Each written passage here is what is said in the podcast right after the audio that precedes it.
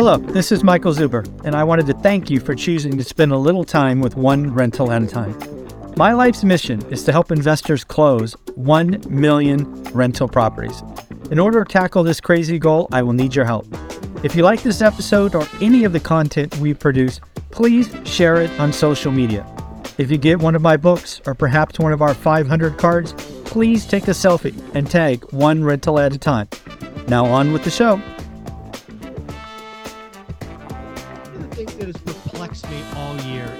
The market, or the smart money, if you will, has been basically calling for rate cuts this year. And if you follow my channel, you know I'm not there. I don't see any cuts this year.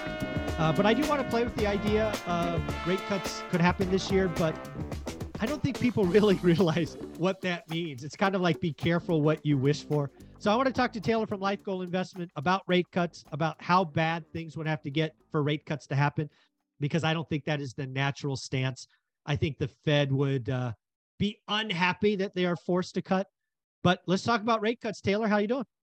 I'm doing great. This is such an interesting topic because although I'm not quite as no rate cuts coming this year as you are, right? I think that maybe maybe we get one towards the end of the year. I'm certainly not on three like the market is. And the market's just saying, hey, Jerome Powell, we don't believe a word that's coming out of your mouth because you are telling us that you are not going to, you know, cut rates. I think the quote was something like, in the environment that we expect to happen, a rate cut is unlikely or something like that. We're almost the exact words out of his mouth. So he's telling us that he's the decision maker and he doesn't anticipate rate cuts coming. And the market's saying, not only do we think you're wrong, but we think you're wrong three times.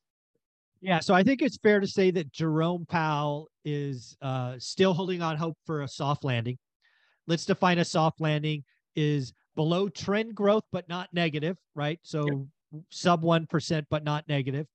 Uh, he still he still clearly sees a strong job market, right? JOLTS report, uh, jobs numbers, all it's still strong. An unemployment rate at 3.4 percent. I mean, hello. Um, so yeah, I think he's that's where he's at. It's interesting that his staff is not there. It's also interesting if we go back to the dot plot that even the Fed presidents were calling for a recession uh, with two quarters, and um, yeah, I think I think Jerome Powell is is basically saying I'm going to stick to my guns. You guys, you guys were wrong last time, and I believed you. I'm not doing it this time. And he, I think he's in the soft landing camp. He pounded his chest the other day. He said, We're he doing a damn good job. He said, Listen, we've got inflation cut in half essentially from the nine handle that we were at in, in June of 2022. The unemployment rate is still incredibly, incredibly low and resilient. It's and 80 the, year low or something. It's crazy. Yeah. Yeah. And then on the job openings front, he's pounding his chest on the fact that they've been able to collapse that sum, the JOLTS yeah. number. Yeah, about a million. Affecting unemployment. Exactly. And, and, you know, he said we're also controlling wage growth relatively well right now. And so he said, in his own words, it's more likely that we avoid a recession than enter one. And his staff's words, as you just alluded to, is it's more likely we see a modest recession than we don't. So it's yeah. it's it's really interesting. But one of the points that you made early on is be careful what you wish for. Um, one of my very good buddies, uh, his name's Jeff Schulze. He's the strategist at ClearBridge, which is a you know multi multi billion dollar predominantly uh, equity stock shop. Um, he has a recession dashboard that he publishes, and it's widely followed by the financial advisory community. And there are 12 indicators on there, everything from monetary supply to economic things like truck shipments. And every single one of them right now is either flashing it's like a, a, a, red light type mentality green is good yellow's okay red's bad.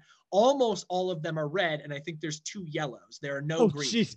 no greens. so that's not it good. is going wah wah wah recession coming recession coming. And his his recession dashboard has been a phenomenal indicator of recessions to come. Interestingly even though no one foresaw a 2022 recession or i'm sorry 2020 recession coming during covid his economic indicators had it at moderate. So hmm. um, it wasn't a shock to their system. And it's all data driven, it's all quant driven. And it looks at the leading economic indicators. Now, when you talk about unemployment, what's interesting and what people must realize is that unemployment is the ultimate lagging economic indicator. That is the last thing to show signs of a crack as you enter a recession. Generally, when recessions are entered, unemployment, upon entering the recession, the unemployment rate is the lowest of that cycle. So to your point, you've made the point that I think we entered a recession at the start of Q2 as a result of a lot of these regional banks. And other people would say, Michael, you're an idiot. Look at unemployment. It can't be a recession with it so low. But again, you enter the recession at the lowest unemployment rate of that cycle. So you certainly could be right. And I tend to think that you are right. Yeah. Again, this is this is again going back to the thesis. Let's let's pretend the market is right and we get three rate cuts starting in September. Right? Over a 50% chance as of now, the market's saying that we get a rate cut in September. Yeah. So again, that's so May, June, July, August. We got basically four months, let's call it, before the first rate cut, again, based on the market. Uh, unemployment would have to go up, I don't know, a point, a point and a half at least yep. to kind of get it. And, and In that's just step one. Then you need GDP to be negative, probably a full point. I mean, you got to have some pretty, or you got to have what, 30 banks go under? It's like, be careful what we wish for, guys. Yeah, no doubt. I mean, the Fed is not going to not going to cut without a catalyst. The catalyst has to be there for an economic backdrop standpoint in order for the Fed to cut. Um, and and and you know, as of right now, as as as weak as I think the economy is, and and as the trend slows, as I think it is, the Fed doesn't necessarily have any catalyst or real there, there's oh. nothing that's saying you need to cut rates, you need to cut rates. The market is saying something is going to happen in order for them to cut rates, in order for mm-hmm. them to be forced to cut rates. What is that going to be? TBD. Um, but you know what you just mentioned there is going to have to play out in order for them to do that. Yeah, again, when we talk about unemployment, right? Unemployment going up a tenth of a percent a month, not enough. Right? It's got to be meaningful, I would think. GDP going down, be, again, being down less than a point, like negative one five or less, not it. Yep. A bank or two going out every month, not it. An earnings recession, which I think will be confirmed this quarter, not it. There's a lot of bad stuff. In fact, I think it's at least currently more likely that we have stagflation than anything else. Right? We have below trend growth and high inflation. It's Fair. just I mean, that's where, that's where we sit, that's where we have been sitting is yeah. in that stagflationary camp. Yeah. Um, I, I do tend to think that we will get a uh, a continued economic contraction, and I do think we'll we'll end up in a recession. Um, I don't think because of things I've said on prior videos where there's so much capital on the sidelines, businesses have to be aware that a potential recession is coming because everyone's talking about it. They're prepping their books, etc., um, and they're preparing their businesses in the best way they can. So I don't think it's that meaningful, nasty, nasty downside. But as a function of COVID, like let's rewind back and, and, and explain why this happened again. COVID was a forced economic shutdown. The government said you cannot operate your business any longer. Therefore, we're going to cut a bunch of checks to you and your employees to have them continue to spend money as if they were normal. And therefore, you had this glut of supply. Rates got cut to zero, and people went out and spent money. But now they were on the other side of this. We've now experienced this massive inflationary shock as a function of what happened during COVID, and rates got yanked higher at a precipitous rate faster than they have in 40 years. What happens because of that? The economic cycle stops and resets. And that's what so, I expect. Yeah, so I don't see rate cuts this year. You do see one. So what do you yep. think the catalyst will be? Is it negative GDP growth? Is it high unemployment? Is it bank failures? Is it a combination of all three? What do you think the catalyst is for a December rate cut? The banking issue is real. The banking issue is very real. And therefore, okay. I think as a function of that, that bleeds through into a more systematic slowdown of the economy than we were already experiencing. Banks have to look at their balance sheets right now and say, one, we know we're losing deposits. So if we sit on, let's use numbers here, if we generally sit on 10% liquidity, we know that 10% is being withdrawn. We need to build liquidity elsewhere. Where does other liquidity come from? A lack of lending.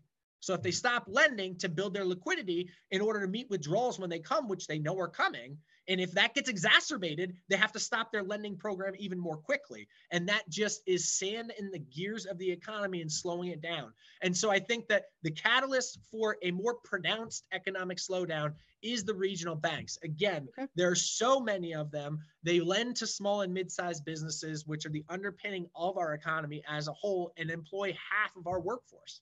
Yeah.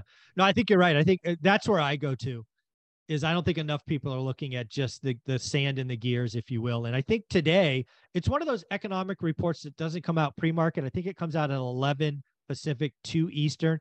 I think it's called the Senior Loan Officers Survey. I think that comes out today. That's going to be pretty eye-opening. The, yeah, that was what um, th- there's an acronym for it, or there's there's a something they call it the the SLU report or something. Um, whatever. Powell was talking about it last week, and uh, he was saying that we'll see the banking activity based upon that. Um, and to your point, we should we should be looking at that. Um, but yeah, I, I just think that um, when banks slow down, again, it, it it just money supply dries up. And, uh, and, and you know what's happening in the banks that no one's talking about? And I was at an event this weekend or last weekend, I guess, that that validated it for me. I believed it going in based on personal experience, but now it's nationally been validated. There are operators of commercial properties who have never missed a payment, who are in good financial health, that are actually not going to be able to refi. Their terms are coming up. The asset's fine, the operator's fine, but the regional bank needs cash back to your point, you had 10%, you had 10%. Where are you going to get the money? It's not only Taylor less lending. It's it's I don't know what it's called, forcing a refi somewhere else or a sale with the active loans you have today. Nobody is talking about that. There are going to be good loans that are forced to close or whatever that's called. That nobody is talking about that. That is going to be a giant. You're going to be an operator like me. I own office buildings. I have to fill out a personal financial statement every year for my commercial loans. I went to one of these about six months ago, and he basically said, Michael, you're good. Your LTV is below 50%. You have money at our bank. You're fine. But he said, Hey, can I talk to you? I said, Of course. He goes, You see that folder on my desk over there? I can't refi 50% of our loans. Ouch. Ouch, ouch, ouch. I, you're right. No one is talking about this. A lot of people are talking about, and I'll, I'll, let you keep going about the, the broader commercial real estate problem, which we could talk about. But no, I have not heard this come up anywhere. This is huge. Nobody, I mean, again, you're a regional bank. You need cash. Deposits aren't coming in. In fact, they're leaving. Correct. You're going to look at your loan book. And even if you know the operator, even if this, even if that, you're going to say, sorry, I need my money. Yep. And even more holistically, and, and, Warren Buffett and Charlie Munger talk about this this weekend in Omaha.